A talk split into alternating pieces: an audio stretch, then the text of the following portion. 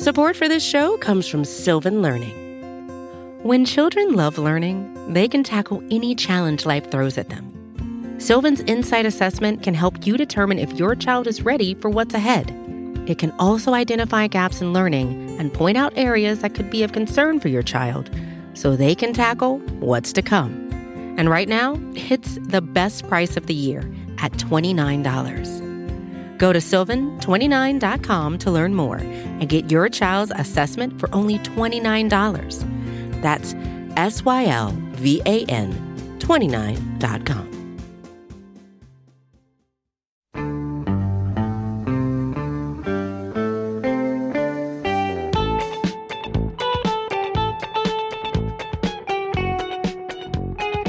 Hello, everyone, and welcome to the Chris and Nick Show here on Big Blue View Radio. I am one of the hosts, Nick Falato, joined as always by Chris Pflum. And Chris, we are less than a week away from the 2023 NFL Draft. I cannot wait. I am excited. How are you doing, my friend? I'm doing well. Just think, one week from now, we'll be uh, probably somewhere in the late fourth or fifth round of the draft. Late fourth or fifth round of the draft, and we will be really, really deep because the Giants have seven picks in this year's draft, which is quite a lot just on day three, by the way. 10 picks in total. Let's get into this front seven because I think, Chris, that the New York Giants could possibly, I'm, I'm not saying it's 100%, but I think they could possibly entertain a front seven option at pick 25. It's not a novel take by any means, but right now, the Giants need to do something about their cap space situation. Leonard Williams is making $32 million. I think the the most logical course of action, as Schoen has spoke about at the press conference, he's in good discussions with Dexter Lawrence and his representatives, is to extend Dexter Lawrence and backload that contract to create cap space because right now they only have 2.2 million. But I don't know how long Leonard Williams is going to be here. And we know how important a defensive line rotation is. And there could be some value at pick 25 for the New York Giants at the defensive line spot and just the front seven spot. Got to pressure the quarterback, got to stop the run. Those are very important. So pick 25, look, I think it could be corner, it could be wide receiver, but it also could be a front seven player. Yeah, I think all of those positions should be in consideration for the Giants. Yeah, I am I have become a pretty big proponent of using that first round draft pick on a either foundational or cornerstone piece. Now, the way I look at positional value, quarterback is your foundation. And then you've got the positions that either directly help or directly disrupt the quarterback as your cornerstones. So that's offensive tackle, wide receiver, pass rusher, and cornerback. So right now the Giants are hopefully set for the foreseeable future at offensive tackle. So that pretty much leaves wide receiver, pass rusher, and cornerback. And yeah, silver lining to the state of the Giants roster, they almost can't help but find an upgrade there. And let's get into some of these possible options at defensive line, at linebacker. We'll go over some cornerbacks a little bit later. But let's focus first on the front seven. I want to start with Pitt interior defensive lineman, I guess you can call him, maybe a defensive end in certain, certain situations. Calijah Kancey. My thing about Calijah Kancey, I love this player's ability to defeat blockers in a phone booth, as I've said several times throughout this draft process. I think in a Wink Martindale coached defense where you have seven, eight guys on the line of scrimmage, where you're going to get one on one blocks, where you could create free rushers, but when you just need defenders to win their one-on-one situations. Calijah Kancey is excellent in that area. My concerns with Kancey is he has sub 31 inch arms, which is a lot shorter than, say, Aaron Donald, who is comped to a lot. I don't really think they're similar players. I think Aaron Donald is much stronger than Calijah Kancey. But I'm a little bit concerned about Kancey on early downs. I don't know if he's going to fit into the Giants base personnel package. So if you spend the 25th pick on this player – he's more than likely going to have a specific role as a designated pass rusher. But in my opinion, I think that is valuable enough on money downs where you're looking, like I said, to get after the quarterback, to get pressure. Calijah Kancey is one of the best in this draft class at doing so. It's just, is it too rich, in your opinion, Chris, to select a player like that at 25 who is not going to have a three down role in your defense? Well, I I do think Wink Martindale could incorporate Kancey into the defensive line rotation for a majority of the downs. I don't know if that's two thirds, three quarters, whatever. You know, okay, maybe you don't have him on the field for short yardage situations, but that's what guys like Nacho and DJ Davidson are for. Calijah Kancey is to me kind of like an Osi Umenyiora type player. yes, he is a one trick pony, but that is one hell of a trick. And it is very, very valuable because you have NFL teams passing the ball more and more. And you really need to be able to disrupt the quarterback in order to defeat a modern NFL offense. They're just so good at picking up yardage, creating opportunities for explosive plays that you have to stop the play before it gets going and having an interior lineman who can create pressure, who can win those one-on-one matchups and take the shortest path to the quarterback is certainly valuable valuable enough to spend a first round pick on. I'm right there with you. I think it is valuable enough. I don't think it's as slam dunk as maybe others do, just because I do think there's going to be concerns. I don't know if you're going to want him out there on first and 10 in your base personnel package if he can't handle double teams. But you, the, the game is predicated on third down. Like those are your money downs. That's why they're called money downs. That's why edge rushers get paid so much. That's why offensive tackles get paid so much to protect their quarterbacks. And if you have that interior pressure, which is such a valuable trait, such a valuable asset to a defense. Immediate pressure.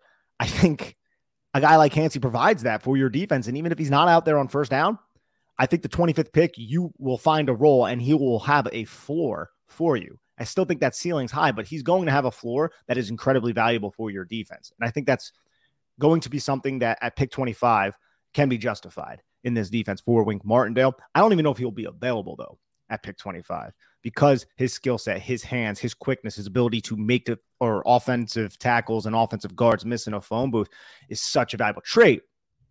But Bryan Bresee, the Clemson interior defensive lineman, now he's a player who might fall to pick 25.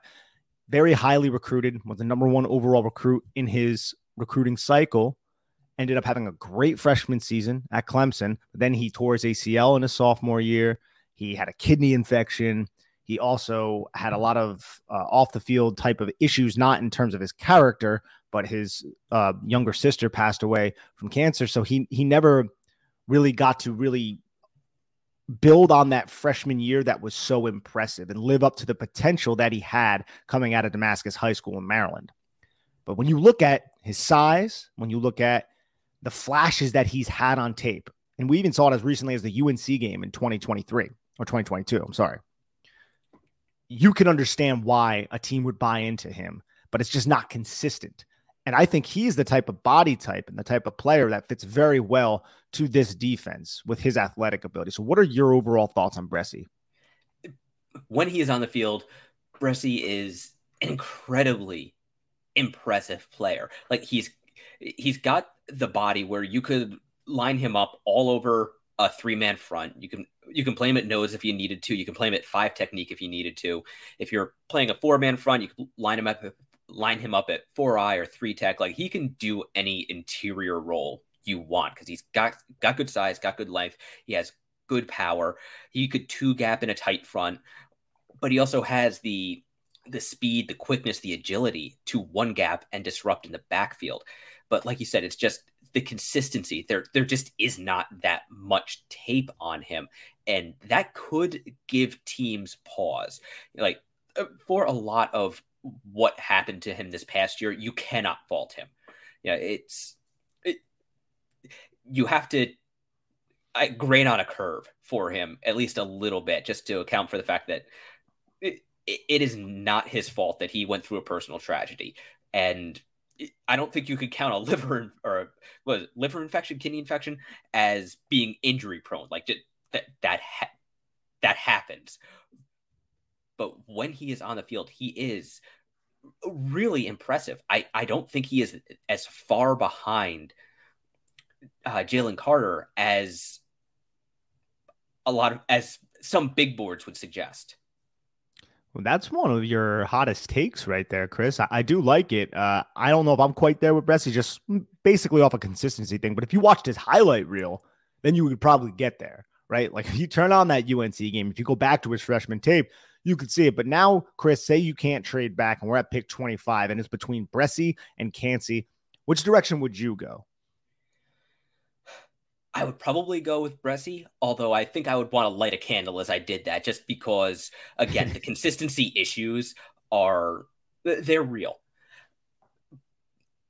But as yeah, I said, like some of it you can't say he is injury prone, but you do have to understand that, that he is probably further behind in his development than where he should be. And that's where I get the the Carter take is that if he had been able to develop at a normal normal-ish rate from his freshman year, then I think he really could be there. He could be consistently that player you see in his highlights. Now with Kancey, I think if you're if you're thinking about Calijah Kancey, the other player I think you have to consider is Ade Adebawore out of Northwestern. Emphasis on the Western as a. yeah, I like uh Adetomiwa Adebawore, if you want to call him double A battery. I think I've heard people refer to like him that. as. And in terms of Bresee and Kancey, I would go Kancey in that situation. And I understand all of the um, quote unquote negatives I brought up before. I just think that's just a part of his evaluation that you need to definitely at least discuss. But the role that he would provide is, is safe enough for me to be like, hey, let's get him to third and six and have Kancey, Dexter, Azeez and Kayvon Thibodeaux just go ham, but I can also understand Bresee because of the prognostication of what he could be. But to the point of Adebawore, look, this is somebody who was the only player basically on Northwestern's defense that anybody was focusing on, other than maybe Cameron Mitchell. But he played on edge. I think he you can kick him inside interior defensive line. He was 282 pounds. He's only six foot one, but he has long 33 and 7 8 inch arms. So you're talking about like a 34 inch arm length over 81 inch wingspan with 10 and a half inch hands and a 155 10 yard split. Ran a 449 at 282 at the combine, Chris. That is so impressive. I mean, we were all talking about Kancey's combine, rightfully so.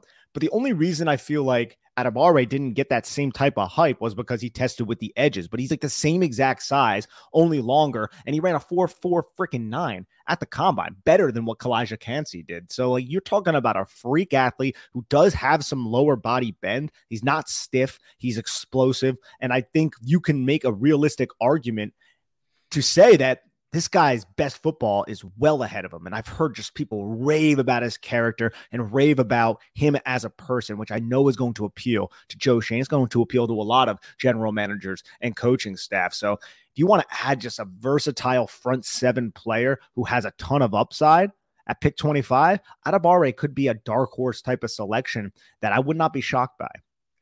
Yeah, exactly the same. And it's kind of mystifying, amazing to me that he isn't getting first round buzz at this point. I, I think he usually falls somewhere in like the 40 to 50 range on most big boards. But you look at him, and if if Kalijah Calijah is getting Aaron Donald comps, I think a lot of that is helmet scouting because Adebawore, yeah. he is the same size, basically down to like a fraction of an inch and a pound. He's longer than either one of those two players. He's faster, he's more explosive, and he's got, like you said, he's got some bend to him. In his, his agility, he, he had a 426 short shuttle and a 713 three cone, both of which are in the 98th percentile for defensive tackles. So he is an absolutely freak athlete. And if he had te- if he had gotten to test as a defensive tackle, I think his would be the workout everybody was talking about right now, in the same way that eh, people are buzzing over what Nolan Smith did with the edge group. Dude, he had two plays against Ohio State, and if you watched his his three games that were right in a row, Maryland, Iowa, and Ohio State, that was week eight, nine, and week ten of the season. You just see him dominate, man. Like his ability to slant inside and just put offensive guards on skates like the Brian Boitano. It was freaking excellent against Ohio State, man. He had this he had this play, I think it was in the second quarter, where he just he was in a I think it was a a two eye shade, so on the inside shoulder of the guard.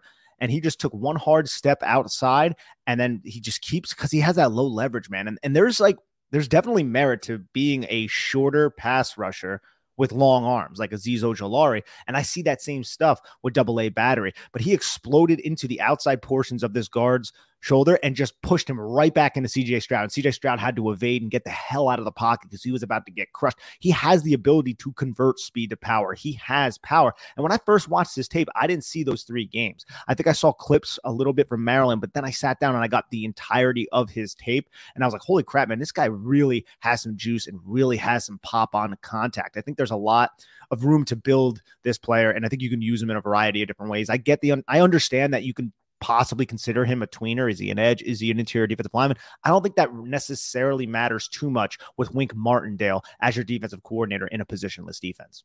Yeah, exactly. And I, I almost feel like Adebawore is one of those players where it, it, the NFL is almost trying to keep him a secret. You know, like he, he's one of those guys where people talk about like, like, hey, have you watched this guy yet? It's like, yeah, he's really good. I know, right? Don't say it too loud. yeah, and I, I know. I really do. Yeah. I say I really do feel like his best football is ahead of him. Now I know exactly what you're saying, and I like the fact that you brought it up like that. He'll be that guy that is going to get selected earlier than a lot of the average draft fans believe, probably, and they'll be like, "Oh crap, him really?" But I, I, I could see that happening. Let's move on to another big body. Is he an edge? Is he an interior defensive lineman? We don't have to spend too much time on him. I think he'll fall to day two because of his age and the fact that he really only has one year of playing football at the Power Five conference, which was Georgia Tech in 2022, because he hurt his ankle playing basketball before the 2021 season. And that is Keion White.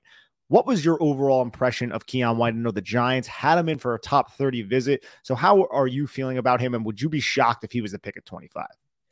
I think I would be a, at least a little bit surprised if he was. I, I don't know about shocked, but I think I would I would definitely say he would be a surprising pick.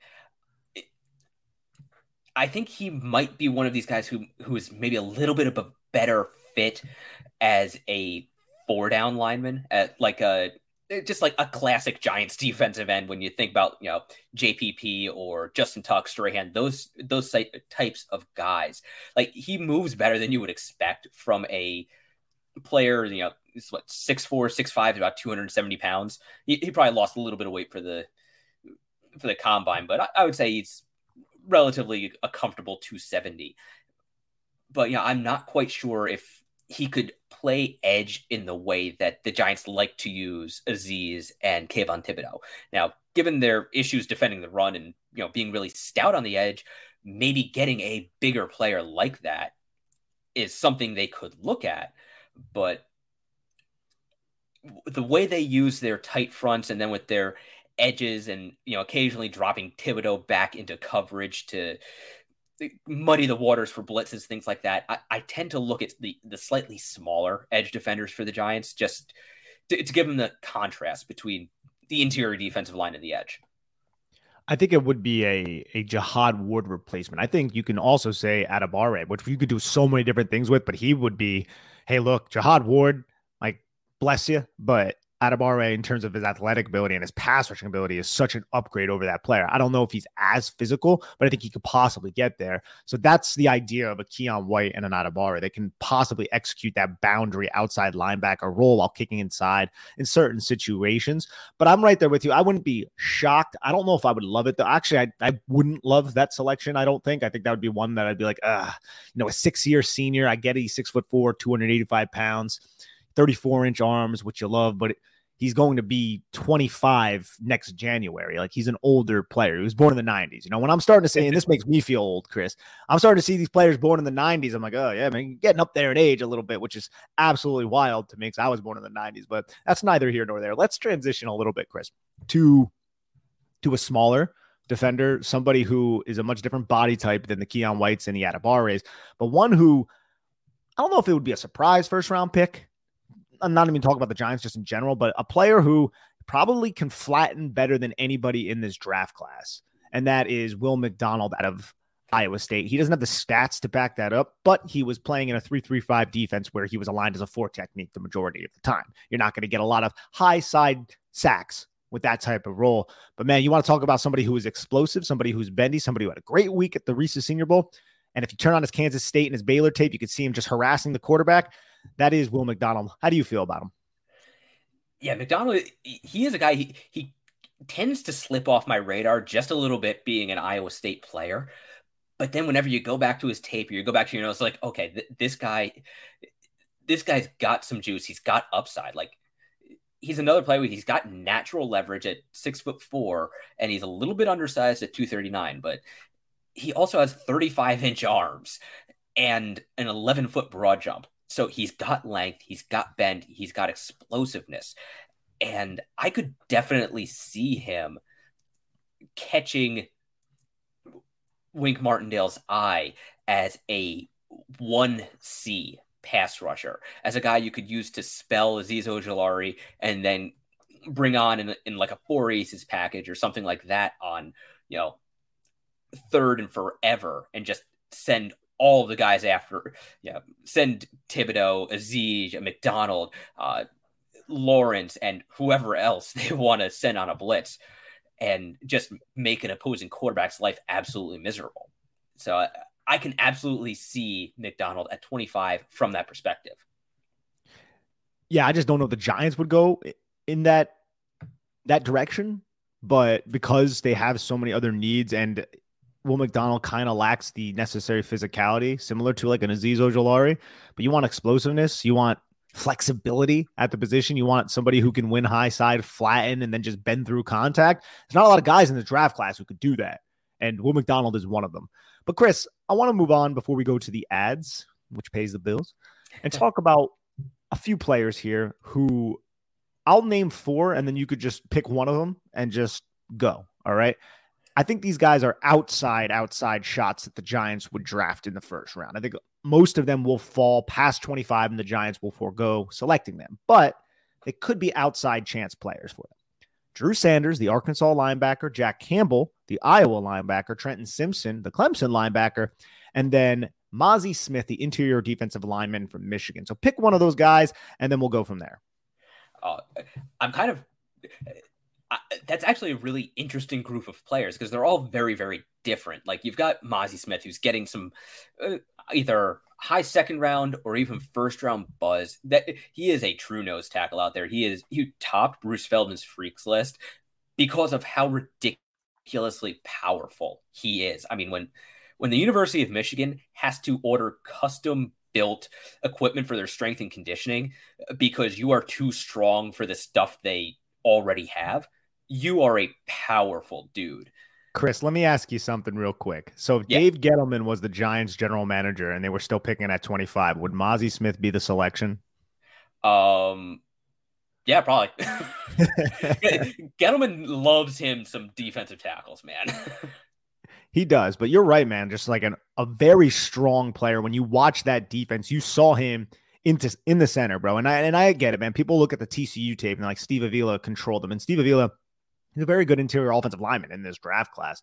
But you watch a lot of Mazi Smith's tape, you see him making plays. You see him with some pass rushing upside, some ability to crash into the pocket. He's not just a 330 pound two down defender. He actually has some power rush moves that were pretty impressive as well. So I uh that's a name I wanted to bring up because we talk about Bresee and Kancey, but I still think Mazi Smith is also is also somebody that, you know, outside chance, not somebody that I think the Giants will go in, uh, that direction. They have a nose, they have a one with with Dex, you know, but definitely a, a very good player in his own right who might realistically go in round one. But what about Drew Sanders, Jack Campbell, and Trenton Simpson? If you had to pick one of those three linebackers, and I think they would each play a different role in this defense, which is interesting. Which one do you would you pick for Wink Martindale's defense at 25 if the Giants were to go in that direction? I mean, could, could we get all three? That'd be nice. Have Drew Sanders nice. as the Sam, have Jack Campbell as the Mike, and put Simpson at Will. I mean, that, there we go. We have rebuilt this, uh, the second level of the Giants defense. You're welcome. As if we're limiting to you know reality where we could could only have one of these guys, I think I would look at Drew Sanders just because the Giants already have Bobby Okereke, and Sanders has that background as an edge rusher from Alabama. So he's got experience in a relative uh, a not dissimilar style of defense from what Wink Martindale calls, and he could fill multiple roles in this positionless defense where you could have him as a an off-ball linebacker if you know just speaking traditionally first and second down and then third down you could move him up as a, a stand-up rusher as that sam linebacker maybe even play him as a true edge and eh, not have a reason to take him off the field I'm right there with you. Drew Sanders would be my first pick of this group, even though I have Jack Campbell ranked higher. I think he's a better overall player. But if the Giants had to select one of these guys, I think I'm going to go with Drew Sanders with Bobby Okereke on the roster now because Drew Sanders offers that ability to rush the passer, which is so invaluable in this defense by Wink Martindale, obviously. So I would go Drew Sanders, Trenton Simpson. That's a sub package linebacker, a will, if you if you will, and then Jack Campbell is your Mike. So I like you kind of laid all of that out, Chris. Before we get to the ads again, there's three players who I don't believe will fall, but anything can happen in the NFL draft. And I want to uh, just kind of put their names out there because I think they would be considered if they were available at pick 25. Lucas Van Ness out of Iowa, I don't believe he'll get out of the top 15 because of just the way we hear about him. I I, I understand the upside to him. I don't think he can bend or win high side, and he doesn't really have any pass rushing moves right now. But holy crap, is he explosive and powerful? Myles Murphy, who I also believe is very, very explosive when he is told to rush high side with his length, it can be dangerous. I didn't think his film really jumped out and grabbed me, if I'm going to be honest with you, Chris. But I also believe that the way he was used at Clemson, he wasn't really told all the time to pin his ears back and and really get after the quarterback as much as maybe he could in other defenses, which he would be able to showcase what he can actually provide an NFL team. And then Nolan Smith, who I absolutely love, spent this year injured with a pec injury. I think he suffered against Florida, but very explosive, can win through, can bend through contact well at the top of the pass rushing arc, very physical against the run, despite the fact that he's like 238 pounds. Lucas Van Ness is like 275. Myles Murphy is like 270. So totally different body types. If you had to pick one of these guys to fall to 25, which one would it be? Um, uh, none of the above. None of none of them are going to fall. Uh, I really enjoyed all three guys' tape. I think Lucas Van Ness is the most intriguing to me, and he he might be the most likely to fall because he doesn't have any starts. Like that that's something I just kept coming back to is like, you know, when you put on the tape, like you said, he is explosive, he is powerful. He earned the nickname Hercules. Like he plays like a 350 pound dude in a 270 pound body. He is incredibly powerful. That's all he has, but damn, does he do it well. But then you have to ask, like, why didn't he start? You know, why was he just a part time player? Like, yes, but I think that's a question teams are going to have to answer, but I also don't think that's going to knock him down. Like you said, out of the top 15. Uh, if you want another hot take, honestly, I like Lucas Van Ness better than Tyree Wilson. okay. Yeah. So that, I don't know how scorching hot that is. I, I mean, it, it's scorching. warm it's, take. it, it's scorching hot for for how other people are viewing these two players, but um, the the fact that he's a redshirt sophomore and he's so young and he's built the way he is, I can understand why you're why you're saying that. Based on the tape, I've watched. I haven't done an evaluation on Tyree Wilson because there's no shot the Giants were going to select him, but I've seen his tape and I, I understand the hype. But he's similar to Lucas Van Ness, right? Like they're the same type of archetype in terms of just even front defensive ends that the New York Giants would have been interested in 15 years ago. Those types, right? Not the Nolan Smiths or the Will McDonalds or the Kayvon Thibodeaux or the Azeez Ojulari's, for instance. But one thing about Lucas Van Ness, one reason why he did not start is because he was at Iowa. Like if he was at another program, they would have started him. But Iowa is kind of weird and they really value their players who are juniors and seniors. And he was an underclassman as a redshirt sophomore. So they were like, you're not going to start any of these games. It was also weird, though. Then I think this might actually come into effect. Like, why didn't you play on this third and six? Like, you didn't see him out there on, on like really high leverage situations. And I'm just like, bro, like, this isn't Georgia. This is Iowa. Like, what the hell is yeah. going on here? So that I do believe will um, cause some questions, but I, I see him going in the top 15. But you know what, Ben? spent a lot of time on the front seven. Let's take a quick break to hear a word from our sponsors, and then we'll get into the cornerbacks.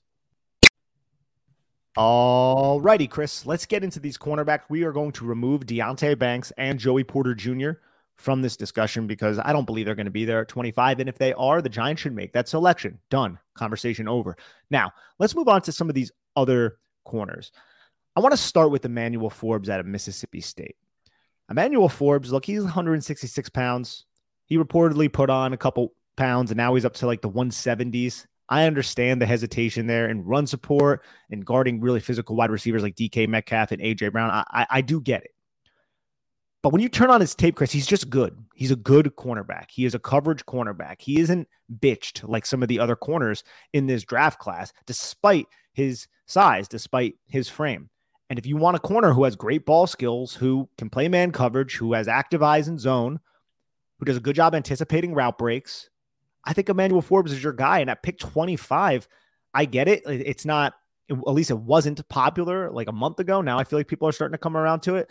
I'm not going to hate that selection, man. No, me neither. And like he is, he's got those instincts. He plays the ball at the catch point like a wide receiver. And the Giants don't really have anyone like that. Like yeah, there a lot of turnovers is luck being in the right place at the right time and having the ball bounce your way. But there's also an element of just having the skill set to put yourself at the right place in the right time. And Emmanuel Forbes has that.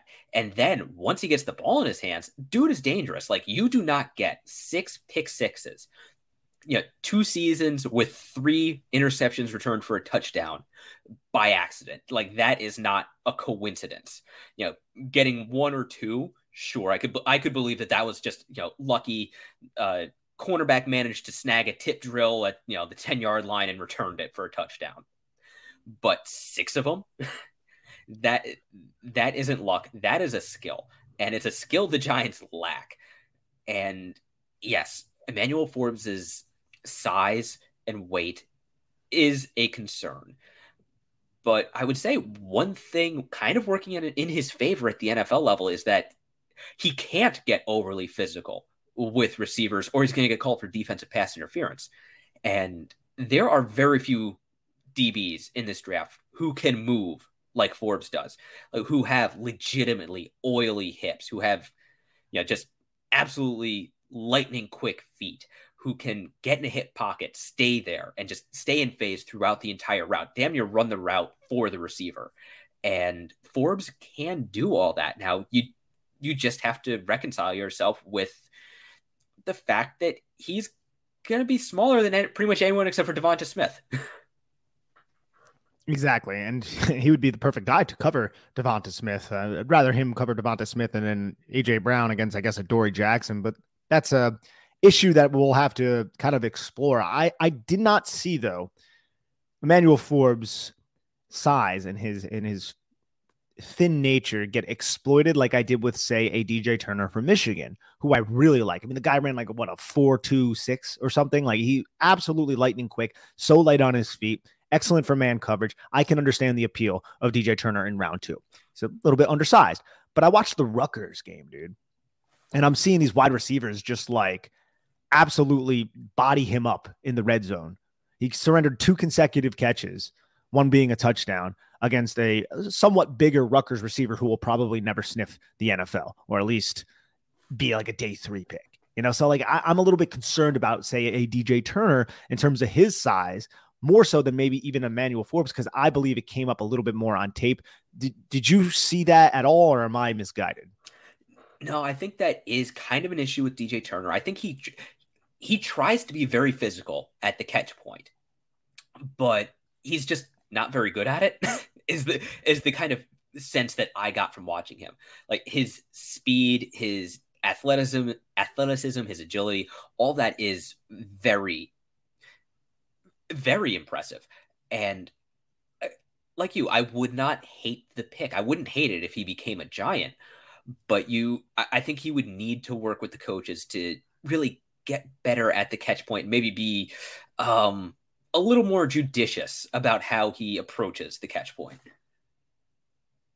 Yeah, I and again I, I, like the aggressiveness as well with Turner, and I think that's more of a, a day two guy, like a pick fifty seven. If the Giants go defensive line or wide receiver at twenty five, which they may, so I, I think DJ Turner he played outside for Michigan. I think they're going to probably kick him inside, and he would be an upgrade over what the Giants have at the slot right now with Darnay Holmes. So that's just another name to consider.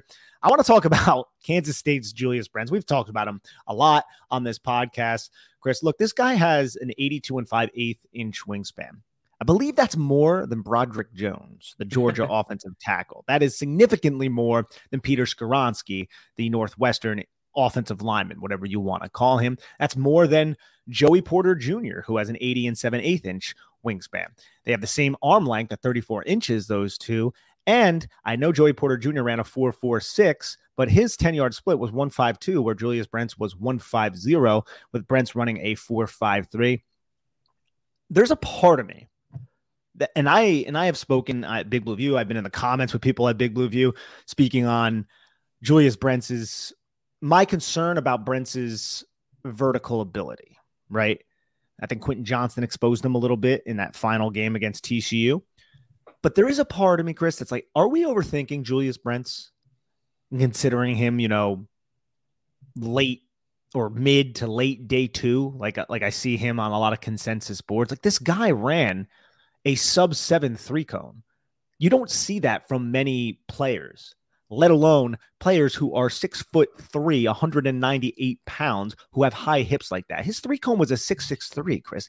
That is an absolute and utter anomaly. And I know he had a weird kind of path in college. He started at Iowa. Iowa, again, it's kind of a weird school when it comes to just allocating snaps to talented players. So he transfers to Kansas State and he's honorable mention All Big 12, first team All Big 12, and people did not want to throw the football towards him. So there is this there is this part of me, man, that's like, are we overthinking this player? I know there are some awards, but holy crap, dude, this guy has a lot of upside if he hits. And if Jerome Henderson can really hone in on his press technique, I think you can get a, I, I don't think the speed issues are as glaring really to to uh to make him an ineffective player at the next level if he can execute the correct technique and also he's a high processing player from what I've seen. So what are your overall opinions on Julius Brents?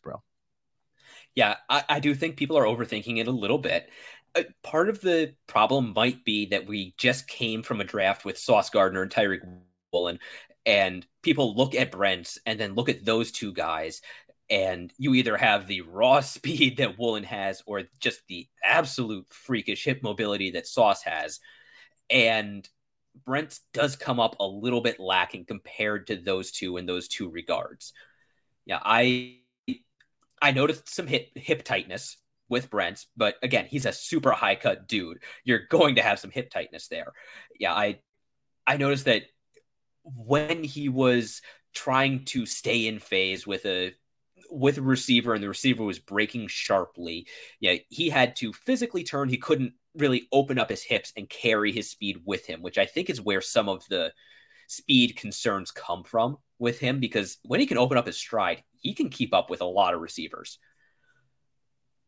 But yeah, he's got experience in man. He's got experience in zone. He's got experience with pattern matching. He does have some ball hawk to him in his game. Like he's good at the catch point. He can knock the ball away. He can come down with interceptions.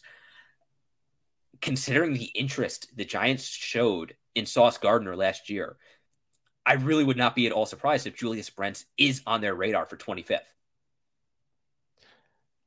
Yeah, 25, like that's the one thing. It's like, is it too early? I'm not really sure right now, if I'm gonna be honest with you. It's just that's that's kind of like the dilemma or the conundrum in my in my head. It's like, am I overthinking this? Is he quick enough? I'll even ask. And I'm like, I think he is, right? Like I think he does have the speed. And I get like he struggled with Quentin Johnston. And I think you really articulated it well, Chris. I really do. Like when he opens up his stride, it's fast. It's just sometimes when he's in those quarter turns, he'll lose body positioning. And then if you're going up against really fast receivers, they can blow past him. And he doesn't have the recovery speed to to uh, really get back into the hip pocket. And that's something that could be exploited at the next level, especially when you run a lot of cover zero. So that's some of my concerns about him. But holy crap, is this guy just a phenomenal athlete for his size? And I think that's something that could really be used here. I think he could be like the Jimmy Smith of Wink Martindale's defense Yeah, and if you can, but if you can work on his tech, uh, his press technique with those long arms, and he does have that super explosive lower body. I mean, yeah, what, uh, forty inch vertical and like, uh, yeah, forty-one inch vertical and eleven six broad jump with Silly. that one five with that one five second ten yard split. Like, he's got strength, he's got power if you can really hone that press technique, then the being able to disrupt early on in that route, I think would cover up some of the warts with him being able to turn at speed. Like I like Joey Porter Jr. better. I do, but I don't know yes. if there is a if the difference is as glaring as as others are making it out to be because Joey Porter Jr. has some warts too. I mean, the guy is incredibly grabby, and I know he wasn't targeted that much last season, other than the Purdue game where he faced like 16 targets, or I think it was like 14 targets or something crazy. But he had like five PBUs, and then no one ever threw to his direction again. Basically, the entire season. I think he only had like 16 targets for like the rest of the year, which is a wild statistic.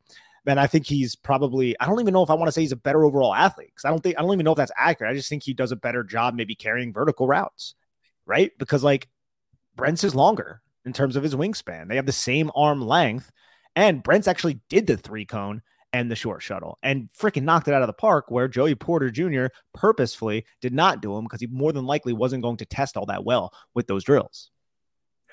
Yeah, and I think that definitely is worth keeping in mind. Like Brent's 40 time, like he, is just not a guy who's built to run the 40. Like I think he is best at 10 yards and then at 60 yards when he can really open up his stride.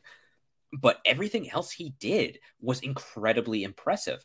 And I think having those two corners, and I'm going to Emmanuel Forbes and Julius Brents, and I'm also going to throw Cam Smith out of South Carolina in that group as well as guys who I think could or maybe even should be in consideration at 25. Like you've got about as broad a selection of body types and skill sets as possible. And if one of those guys is drafted, I think we could learn a lot about what Wink Martindale wants to do and what he is really looking for in a defender. Because that's one thing we got out of Joe Schoen very recently is that, yeah, it, it's taken him a little while to kind of get on the same page with Wink Martindale. I'm glad you brought up Cam Smith's name. He was in on a top 30 visit with the Giants, and that doesn't necessarily mean the Giants are going to select him. They were probably vetting him to see how he was as a person, just to get him to know him a little bit better. And uh, I heard, I think Tony Pauline maybe, and I don't want to assign the wrong name, so sorry if I'm mistaken there. Say something about how teams were a little concerned about about Smith, like maturity and stuff. And I don't like throwing that kind of stuff out there. I just heard it on a podcast, but maybe that's one of the reasons why the Giants had him in for a top 30 visit. I can't necessarily speak on it. I'm just repeating what I heard. But in terms of his skill set, yes, he was wildly grabby, right? Like 10 penalties, I think. Most of them were pass interference. I feel like a lot of the times he didn't even need to grab. He was in solid position. I don't think his feet are all that great.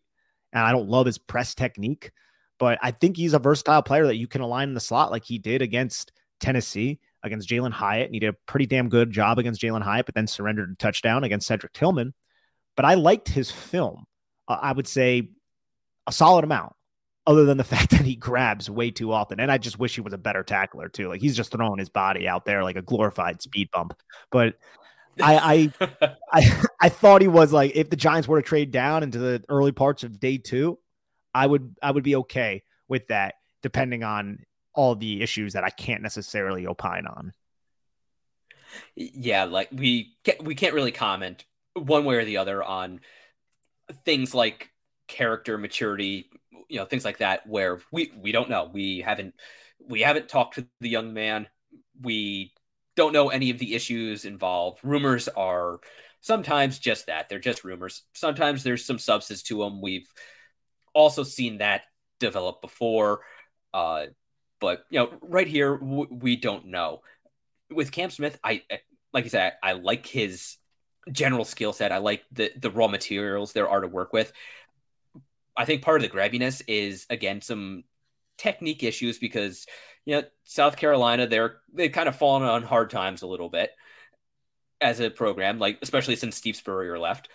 And I also think that Cam Smith, kind of like Steph Gilmore and Jaycee Horn, is just trying to be super aggressive out there. And it, he just kind of maybe hasn't figured out how to do that legally yet because a lot of the best corners they grab and cheat like it's like crazy out there but they're just really good at making sure the officials don't see it and now we're going to move on to Kelee Ringo out of Georgia. He's a 20 year old out of the famous Saguaro High School out here in Scottsdale, same high school that produced Byron Murphy and Christian Kirk, ironically enough, both drafted by the Arizona Cardinals. So, Ringo, you are going to stay in the valley. No, but this is one of the, I would say, more highly regarded cornerbacks going into last season. He was the starting cornerback on a national championship team coming out of 2021, and he was a starting quarterback on a cornerback on a national championship team this past year in 2022. 19 PBUs, four interceptions. But when you turn on his tape, Chris, and you can correct me if I'm wrong, holy crap, there are just a lot of errors in coverage. It's it's frustrating watching him guard a curl route or a comeback route or a quick slant. I just feel like there's some sort of hitch in his ability to just redirect and redistribute his body weight moving forward in a click and close type of fashion. His combine kind of left a lot to be desired other than the 40 and the 10 yard split, which was a 4.36 and a 1.49 at six foot one, 207 pounds. That was at the combine. And then somehow at the pro day, he grew like mm-hmm. almost an inch and he was 6'2 and 209 pounds. But regardless of the fact, he is very, very explosive on the vertical plane but I don't really love his immediate explosiveness when he has to turn his hips and flip his hips and kind of use agility to to come down on a receiver to close down on a route. I felt like that was exploited, but with this type of size, with his age, I could see the Giants buying into his skill set.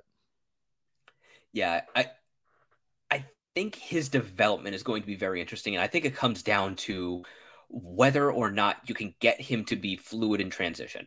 Like if you can get him to be able to sink his uh, sink his hips, keep, stay low in his back pedal. Uh, I think he's a good enough athlete that he can that he could click and close, but I, am not sure if he if his hips really allow him to, or if he really just needs to gather himself with that T step and you know do, basically have a inefficient transition. His speed, his athleticism, his explosiveness linear, linearly, pardon me. Yeah, all that is incredibly impressive. Like if you want somebody who can just run with a receiver down the field and be big enough to match up with just about anybody, uh Ringo is one of the one of your best picks in this entire draft class for that. But it's just everything else a corner has to do that kind of gives you pause you know, he's he's kind of like a big lump of clay right now, and I I could understand the Giants drafting him. I could also understand them passing on him because, yeah, you you don't know if you're going to be able to iron out those wrinkles. One more player I want to go over before we get out of here is Brian Branch, bro, out of Alabama. And I got to be honest with you, if he's there at 25, I am completely fine. Actually, I'm excited if the Giants take him because he is an upgrade over Julian Love. And I think he could be the glue to this defense. You could argue that Love was the glue to last year's defense with the injuries to Adoree Jackson, with the injuries to Xavier McKinney. And Branch, he's a nickel, he's a slot, he's played safety, he has elite coverage skills and elite eyes. But the thing that is just fascinating about him, and you could throw Quan Martin into this, the Illinois safety corner, uh, nickel, is he's just an elite tackler the guy like rarely has a missed tackle. I think one of his missed tackles this year that came up on tape was actually ironically against a quarterback on like a quarterback draw. He like flew into the tackle point and just got juked out of his shoes. And I was like, what? The guy had like a historically low missed tackle rate, Brian Branch. And I just think he is like one of those like foundational players that you add him to your team. It doesn't matter where you play him, he's going to be successful. And I think I picked 25. I'm I'm bought into that, man. I would be fine with that selection. What are your thoughts on Branch? Yeah, I, am not quite sure how to classify him. Like you said, I I personally have him down as basically a, a slot nickel defender, where it's like you you could play him in the slot some, you can play him at free safety, you can play him at strong safety, you can play him kind of all over your back seven. And like you said, he could be like a Julian Love and potentially be an upgrade over Love. Yeah, I I thought he struggled some in man coverage on Kayshon Boutte at in in the LSU game. Yeah, I would Other say um, not to cut you off, but I would say yeah, that was the one game that I was like, why is he so far off Boutte? Because Boutte just kept basically running slants and curls, and the timing between the LSU quarterback Daniels, I believe his name is, I think he used to be an Arizona State uh, quarterback, and Boutte was just so in sync that Branch couldn't get himself back in a position. But that did stick out to me as well. Yeah, and you know maybe you don't want Branch in tight man coverage on NFL slot receivers, but or at least not all that often. But in shallow zones, you could move him back to a free safety. You could start him out in a deep half and go with a coverage rotation, buzz him down, maybe like a robber coverage. You could use him as a blitzer. You could use, you could play him in the box as a box safety in run defense for a cover one or a cover three look. Like there are so many things you could do with him. And depending on how the first 24 picks of the draft go, I'm right there with you. I would not mind Brian Branch at all on the Giants. And I, yeah, safety isn't generally considered a premium position. And you have to be a really good safety, like Earl Thomas level good to be drafted in the first round. But I think with Branch, his versatility, his ability to play to wear so many different hats for your defense. I think that makes up for the fact that he isn't a pure corner. I'm right there with you, man. I, I'm I'd be excited if the Giants found a way to add him, and I and I think look, those were some struggles against LSU. I think we do get nitpicky sometimes because like that was the one like tape that I was like, oh man, he's off coverage a lot and he's not getting to the catch point. But sometimes that happens too. You know, sometimes the offense wins. But I think he's a very valuable player. But Chris, do you have anything else before we get out of here? Uh, no. Um, just maybe to tease next week, the official Big Blue View big board is coming. We didn't forget, and we will be going over that And I believe, our next podcast. And then after that, it's it, it's draft week. It's draft week, baby, and I cannot wait. So, thank you everyone for tuning in to the Chris and Nick show here on the Big Blue View Radio. Please, if you like this content, like, subscribe, comment. That's excellent for us. And also head on over to bigblueview.com where we have all of our written content about the beloved, our beloved New York football giants. Thank you, everyone. Take care of each other. Have a lovely day.